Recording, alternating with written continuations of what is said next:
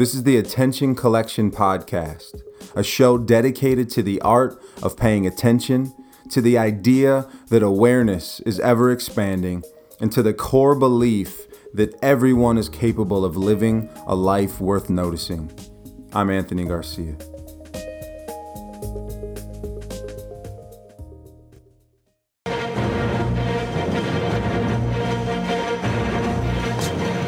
It's 8:52 here in New York. I'm Bryant Gumbel. We understand that there has been a plane crash on the uh, southern tip of Manhattan. You're looking at the uh, World Trade Center. We understand that a plane has crashed into the World Trade Center. We don't know anything more than that. We don't know if it was a commercial aircraft.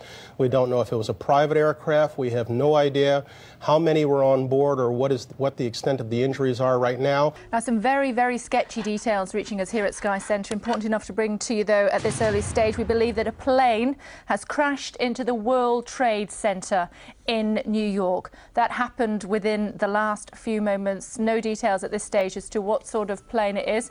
It could well be. The other day, I found myself in the middle of a conversation that I've stumbled into so many times before. You've had this conversation. There are many roads that lead here, but it always begins the same way. Someone asks, Where were you during the events of 9 11? I've never once encountered an adult who doesn't remember. I was in English class. The principal interrupted with an announcement. I was watching TV and breaking news cut in. I was just 10 blocks over. I can still picture the ash falling on the street. I was supposed to be on a flight that day, but the plane was grounded. Depending on your age, you remember that day. You remember exactly how you felt as if it happened yesterday. Because tragedy has a way of cutting through the fog of the past. It brings things into crystal clear focus. It carves a line right down the center of your life. On one side of the line, before. On the other side, after. Before and after the loss of a loved one.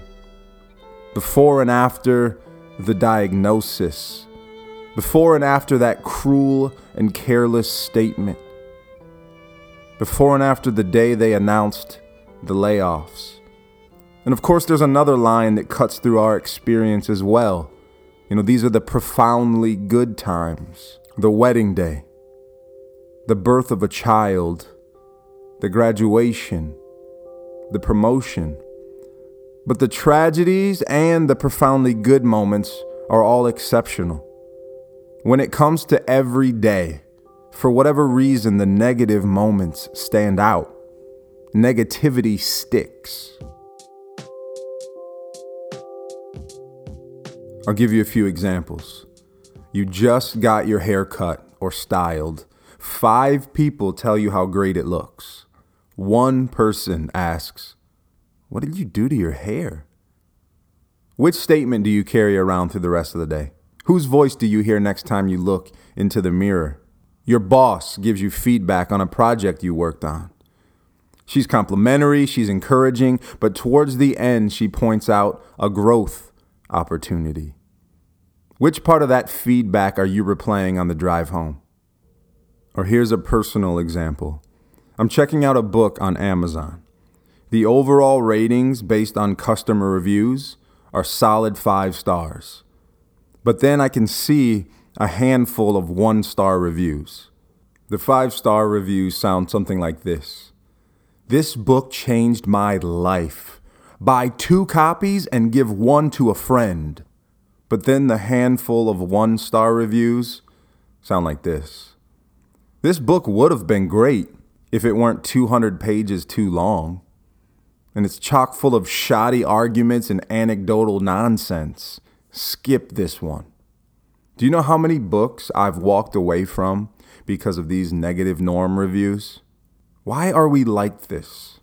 I'll leave the answer to the social scientists, but one thing is clear. None of us have to try to hold on to negativity. And we certainly don't have to remind ourselves of tragedy. But the real Tragedy is that we don't remember the other moments in our lives, the subtly beautiful moments. I wonder, does it have to be this way? What can we do to make the positive experiences stick? If they don't stay by themselves, perhaps we can apply a little Velcro. When we come across inspiring or beautiful moments in a book, what do we do? We underline them, we highlight them. Why? So we can quickly access them later and so we don't forget. Why can't we do that with our everyday lives? If someone says something beautiful or inspiring, even if it's a complete stranger, pull out your phone and make a note. Even if you're eavesdropping, step over so that it's not obvious and jot that down. Or when you have a beautiful thought, don't just assume it's going to stick around. It probably won't. Put it down on paper or make a voice note. If something moves you, one of the best ways to preserve that feeling is to share it with someone else. Text that song, share that clip, send that quote to someone it might inspire, and this way, beauty will multiply, it'll spread, and it almost always comes back around our way.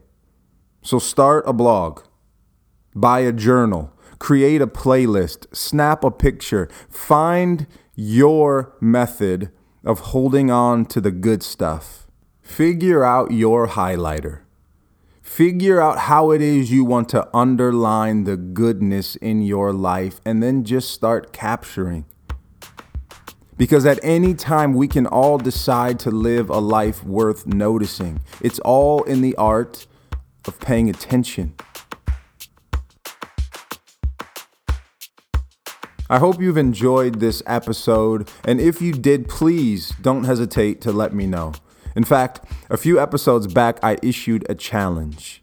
If you have been inspired in any way, or you find yourself intentionally building an attention collection of your own, I'd love to hear those stories. I'd love to hear what you're noticing. And in the show notes of this and every episode, you will find a phone number that you can call in and record a quick or long, I don't care, message about what you're noticing these days. A few people have already taken me up on this challenge, and I'm currently building those into what will be future episodes of this show.